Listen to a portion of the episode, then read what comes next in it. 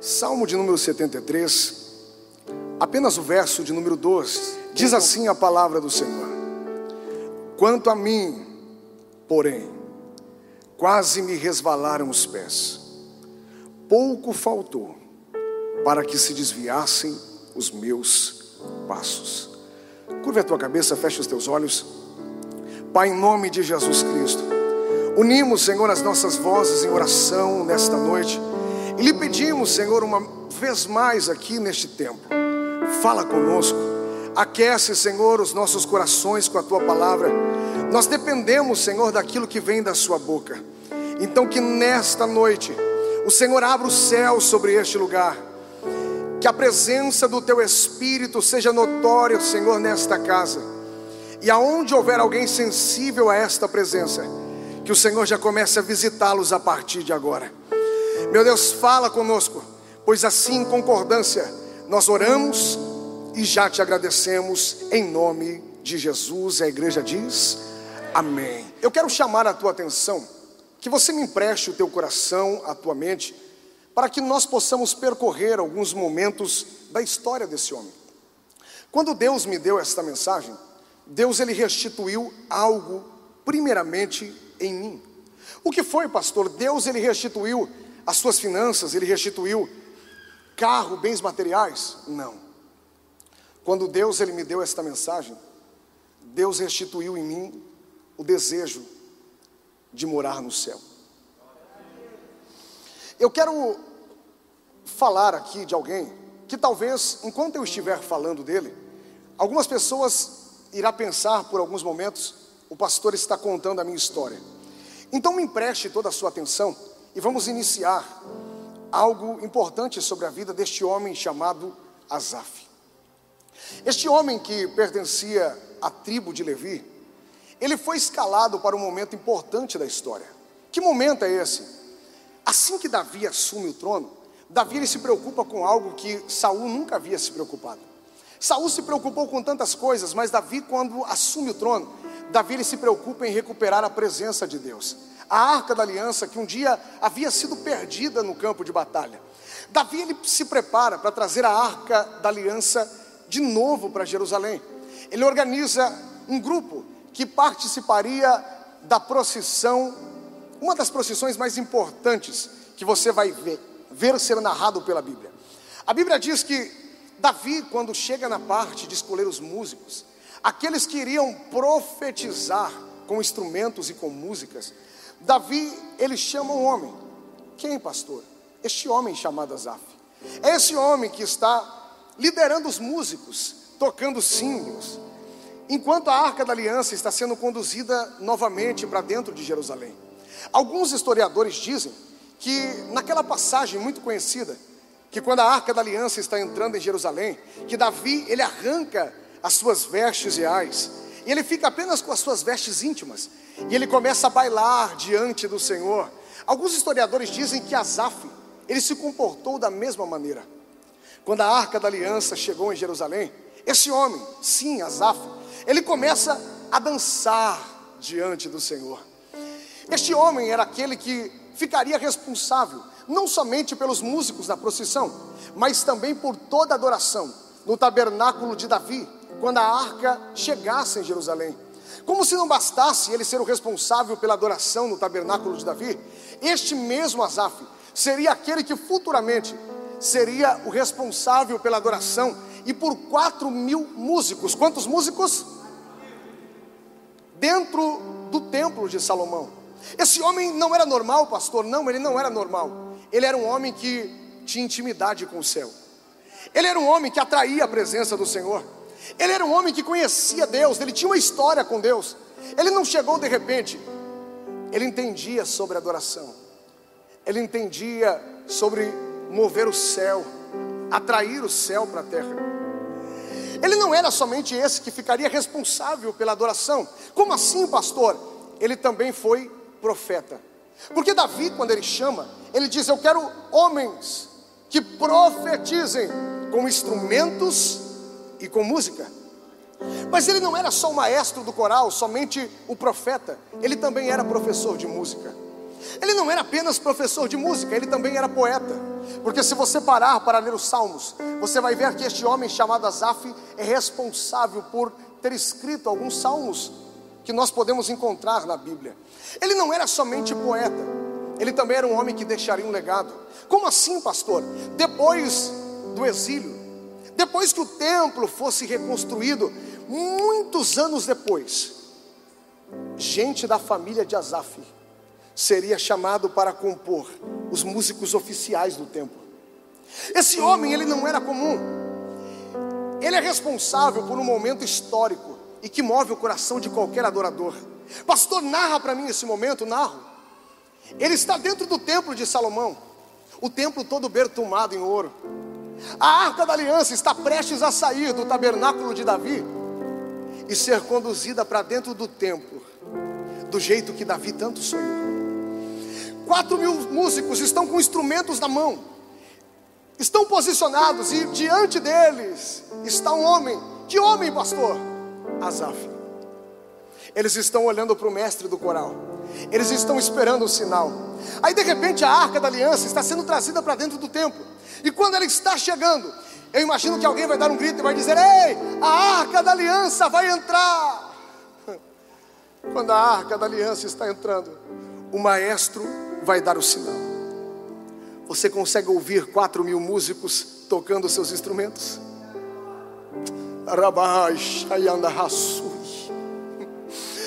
O louvor começa a subir, o som dos instrumentos começa a ecoar no templo, e a Bíblia vai dizer que Deus se manifesta de tal maneira, a glória de Deus invade o templo de tal maneira que nem os sacerdotes que estavam ali conseguiram permanecer de pé, porque tamanha era a glória do Senhor.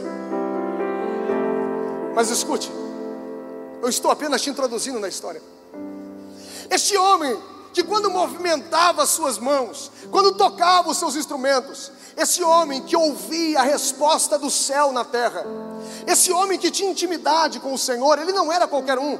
Esse homem que conhecia tudo sobre adoração. Esse homem que quando adorava Deus, ele se manifestava. Agora, ele acorda pela manhã, ele abre a janela da sua casa. Só que tem algo diferente. O sol estava brilhando, mas o seu semblante estava decaído. A chama do seu olhar já não estava mais acesa como antes. Esse homem, sabe aquele dia que você acorda com a pá virada? Que o cabelo não se acerta, roupa nenhuma está boa. Você sai pelas ruas e a vontade era não ter acordado. Você se arrepende de ter levantado. Eu imagino que ele estava vivendo um dia como esse. Pastor, mas quem estava vivendo? O homem que atraiu o céu. Ele sai pelas ruas e o seu olhar é um olhar diferente. Porque ele está olhando para as pessoas que estão à sua volta. E o seu coração começa a se encher de porquês. E ele está olhando para Deus e está dizendo: Deus, por que que eles têm e eu não tenho? Por que, Deus, que eu que vivo dentro do templo? Por que, que eu que entreguei os melhores dias da minha mocidade para o Senhor? Por que, que eu que abri mão de tudo e o Senhor sabe o que eu renunciei para chegar até aqui? Por que, que eu não tenho e o ímpio tem? Por que, Senhor? Ele está olhando para Deus e está dizendo: Deus, eu quero aquilo que é da terra. Por um momento a sua adoração é silenciada. Por um momento a sua adoração é condicionada às coisas que pertencem à terra. Por um minuto, ou melhor dizendo, por um momento, este homem que entendia tudo sobre adoração, ele está calado porque nesse momento aquilo que era do céu já não bastava, ele queria aquilo que é da terra. E eu quero abrir um parênteses aqui antes de prosseguir. Quantas pessoas assim no meio da igreja? A adoração já não é mais a mesma. Já não consegue servir a Deus mais com excelência, já não consegue mais andar em santidade, já não consegue mais ter compromisso com o Senhor, empurra tudo com a barriga, faz por fazer, não tem mais compromisso, já não tem mais prazer em fazer. Por quê, pastor? Porque olhou para o ímpio e viu que o ímpio tinha aquilo que ela não tem. Parece que o ímpio é mais próspero, parece que ele consegue. Pessoas que olham para Deus e dizem: Deus, eu não aguento mais isso. Por que, que eles têm? Por que, que eles que não querem saber do Senhor, eles conquistam? Por que, que eles, Senhor, conseguem? E eu que me dedico na Sua presença, por que é que eu não tenho? Quem é que nunca fez essa pergunta para Deus? Uma coisa é fazer a pergunta, outra coisa é condicionar a tua adoração a isto. Quantas pessoas silenciadas dentro da igreja? Quantas pessoas buscando a Deus por carro, casa, bens financeiros? Quantas pessoas que só conseguem adorar se Deus fizer? Só conseguem entrar no Santo dos Santos se Deus der, se Deus entregar, se a vida estiver boa. Aleluia. E eu disse para Deus: Senhor, por que, Senhor, que este homem, mesmo tendo o céu, por quê? Que ele desejou as coisas da terra. Olhe para cá. Isso aqui foi o Espírito Santo que me revelou. Sabe o que ele me disse? Ele disse: Filho, este homem, ele atraía o céu 100%. Quando ele adorava, o céu se manifestava na terra. Esse homem, ele atraía o céu, mas ele não estava 100% atraído pelo céu. Quantas pessoas dentro da igreja sonham mais com o céu, pessoas que estão na igreja por tantos outros motivos, mas que não. Tu lembra há quanto tempo você não chora pelo céu? Tu chora por tantas coisas, mas há quanto tempo você não entra na presença dele e diz: Deus, não me tira o céu? Quantas pessoas no nosso meio que não sente o desejo de morar no céu? Gente que se eu perguntar, ei, você quer morrer hoje? A primeira resposta será não, porque ama as coisas que são daqui, tem desejo de viver as coisas que são daqui, a chama da terra está mais forte do que a chama do céu.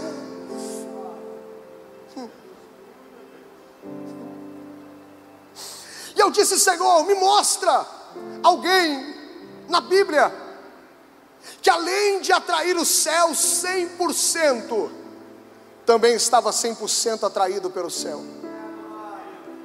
Deus me mostrou. Eu quero que você percorra comigo, e eu quero que você entre comigo dentro de uma cidade. Que cidade, pastor? Filipos. Tem alguém amarrado dentro de um cárcere.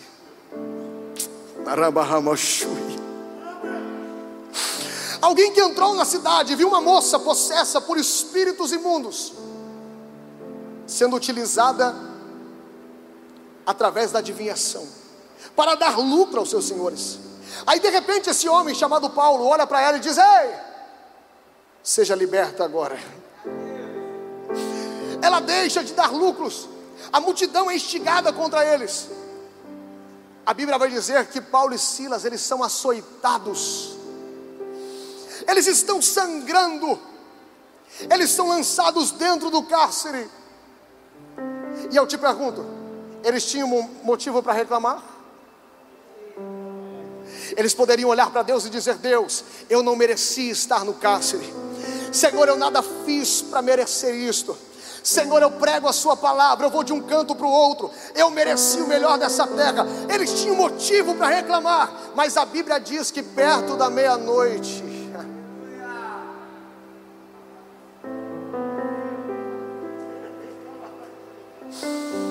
eles vão começar a adorar a Deus. Eu estou sentindo a presença de Deus aqui. A Bíblia diz que quando eles começam a adorar, Deus ele permite que um grande terremoto aconteça. E esse terremoto faz com que os alicerces do cárcere sejam abalados. Deus escancar a porta da prisão.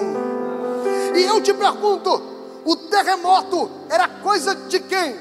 Da terra ou do céu? Quem mandou o terremoto? Quem mandou o terremoto?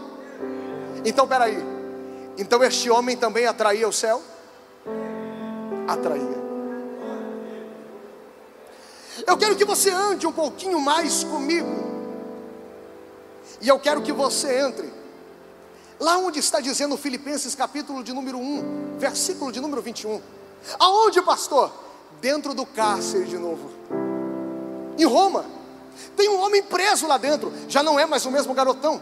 Agora ele é um homem marcado pela experiência. Pastor, ele está preso por quê? Por amar a Deus. Um homem que vivia de cárcere em cárcere.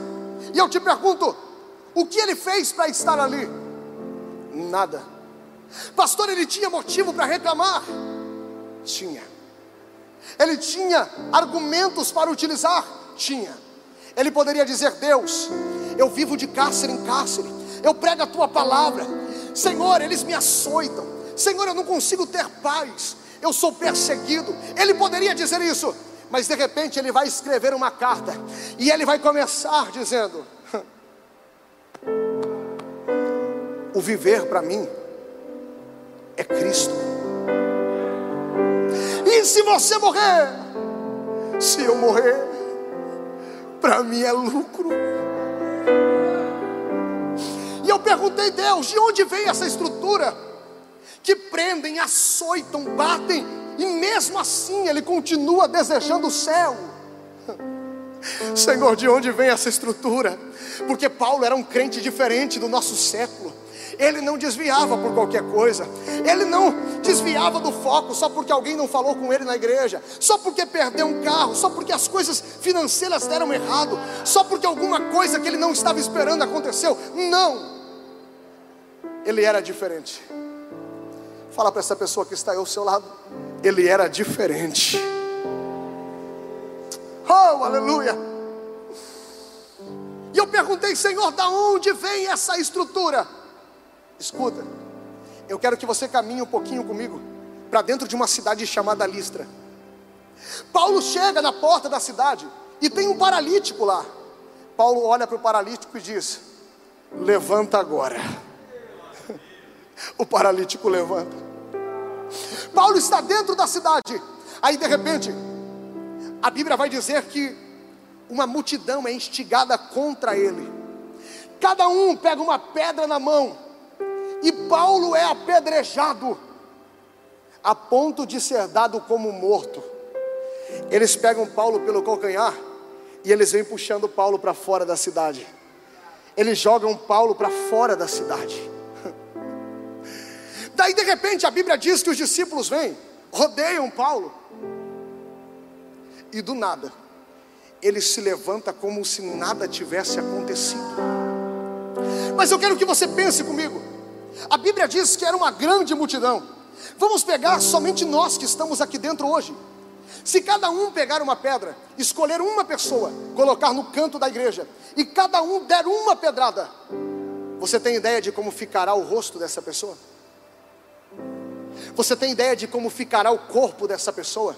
No mínimo, ela terá o seu rosto desfigurado, alguns ossos do seu corpo totalmente quebrados. Quem já sofreu acidente aqui vai me entender.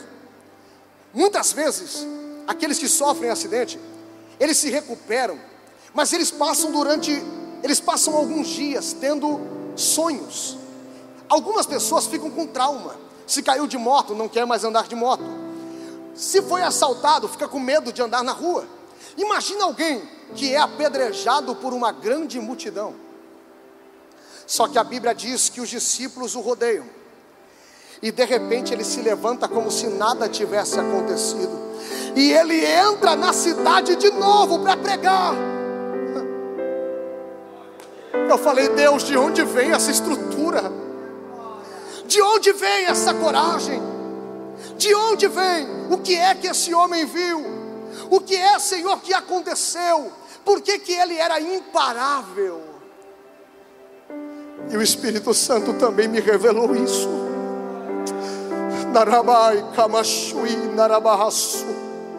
Eu estou sentindo a presença de Deus. Eu estou sentindo a presença de Deus aqui. Pastor, o que foi que o Espírito lhe revelou? Eu te conto. 2 Coríntios capítulo 12. Paulo começa dizendo, pastor Fabrício, eu conheço um homem que há 14 anos foi arrebatado ao terceiro céu. O homem que viu o paraíso, a ele lhe, for, lhe foi dadas revelações, lhe foram dadas revelações extraordinárias, coisas que nem mencionar ele podia. E eu perguntei, Deus, que homem é esse que Paulo está dizendo? Quem é este homem que foi levado ao terceiro céu? No próprio capítulo, um pouco mais abaixo, Paulo continua dizendo: E para que eu não me ensoberbecesse com as revelações que me foram dadas, me fora posto um espinho na carne. Sabe quem era esse homem que entrou no terceiro céu? Paulo. Paulo, sabe por que, que ele não parava? Sabe por que, que ele não desistia? Eu fui buscar na história, eu fui comparar o tempo, e sabe aonde eu cheguei? Que o tempo aonde esse homem foi levado, esses 14 anos aos quais ele se refere, bate com a data que ele foi apedrejado. Como assim, pastor? Me explica, eu te explico, porque é revelação. Lembra quando ele estava dado como morto, caído no chão? Lembra quando os discípulos rodearam ele? O corpo estava ali, mas a alma já não estava.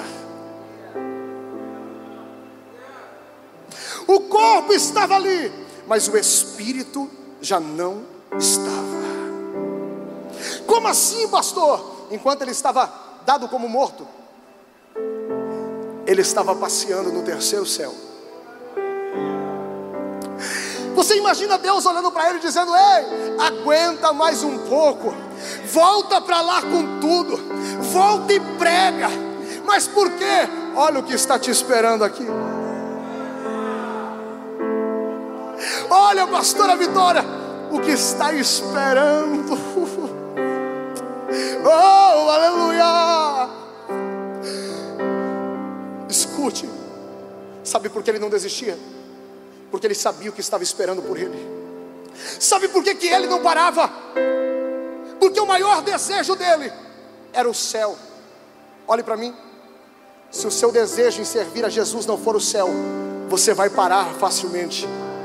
Se o teu maior desejo não for entrar aonde Ele preparou, ei, qualquer calúnia vai te derrubar, qualquer fofoca vai te parar, qualquer diz que me diz que vai te segurar. Mas se nessa noite você entender que a prioridade é o céu, ninguém te segura, ninguém te para, pode bater, pode açoitar, pode se levantar. Quem deseja o céu, quem deseja o céu não para, não para, não para, não para. Não para.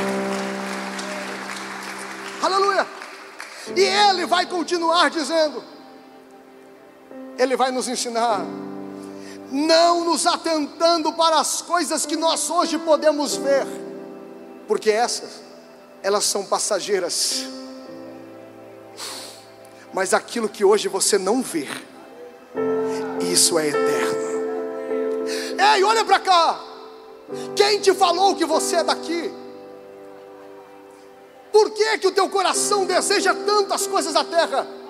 O escritor aos Hebreus vai nos dizer: aqui vocês são só peregrinos. Este lugar não é a casa de vocês. Levanta a mão que eu quero profetizar. Jesus manda lhe dizer: Ei, chora mais um pouco, aguenta firme. Este lugar não é a tua casa, isso aqui é passageiro. Você não é da terra, você é do céu. Você é do céu, você é do céu. Oh. Você é do céu, você é do céu. Ei. Hoje você está cantando aqui, mas um dia você irá cantar lá. Hoje você pode estar chorando aqui, mas naquele dia a Bíblia diz que Ele enxugará dos teus olhos toda lágrima. Hoje nós estamos cultuando aqui, mas chegará um dia que nós seremos arrancados daqui e nós iremos cultuar lá. Você não é daqui. E que esta palavra faça o seu coração arder. Você não é daqui. Você não é daqui. A tua casa é o céu. A tua casa é o céu. Está na hora de voltar a chorar pelo céu. Está na hora de voltar a se humilhar pelo céu. Nós choramos por bens materiais, mas não choramos por aquilo que é mais importante.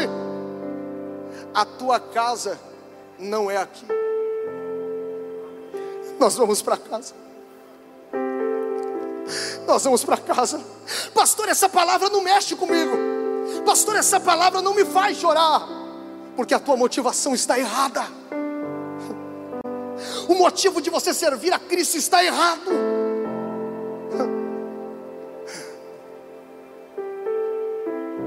Quem quer ir para casa em breve? Levanta a mão. Oh. Escute. Paulo ele continua em 1 Filipenses, ele continua dizendo: Ei, eu não sei o que é melhor, ou melhor dizendo, eu não sei o que eu prefiro. Se é morrer para estar com Cristo, que é incomparavelmente melhor, ou se é continuar aqui para ajudar vocês a entender o que é o céu. Vamos fechar a cortina desta cena, e eu quero que você entre comigo dentro do templo.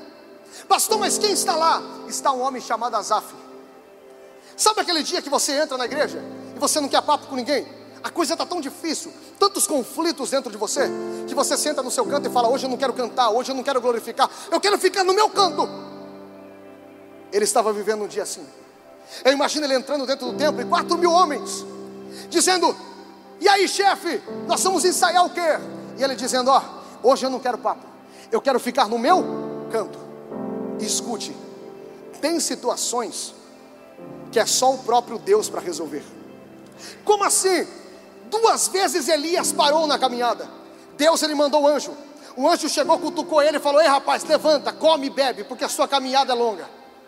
Só que em determinado momento, Elias entrou dentro de uma caverna. E Deus sabia que anjo nenhum resolveria aquilo ali. Pastor, o que Deus fez? O próprio Deus se apresenta na porta da caverna. Porque existem momentos que é só Deus para tratar conosco. Existem momentos que é só o próprio Deus. E sabe quem que vai se apresentar para Azaf dentro do templo? Deus. Evangelista Rodrigo, Deus ele chega dentro do templo. E Deus, pastor, Deus pegou ele no colinho, fez carinho na cabeça dele e disse: Ei, não fica feliz não, que eu vou te dar uma BMW do tempo. Não fica feliz não, que eu vou te dar uma carroça com cavalos de raça. Ei, não fica feliz não. Pastor, Deus passou a mão na cabeça dele? Não. O que é que Deus fez? Deus já chegou para ele mostrando o inferno.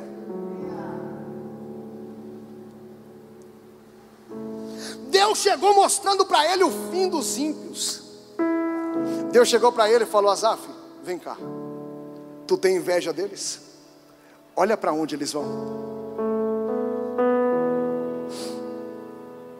Nenhum homem continua o mesmo se Deus mostrar para ele o inferno.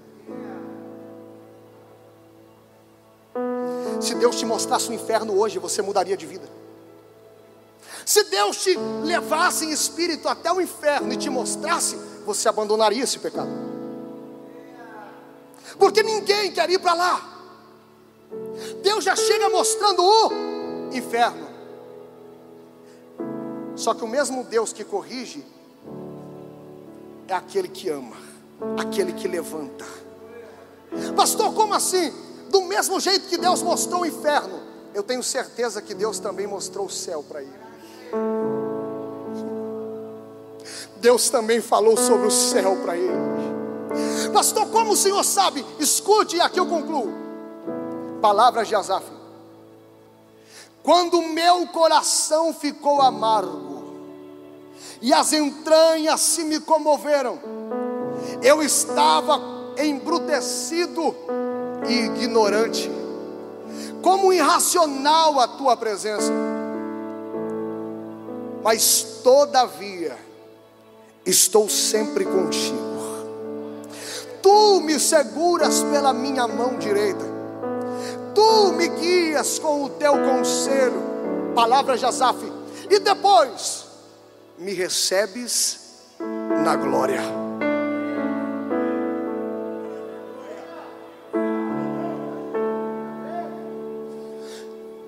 Quando o desejo pelo céu é restituído, a adoração começa a sair.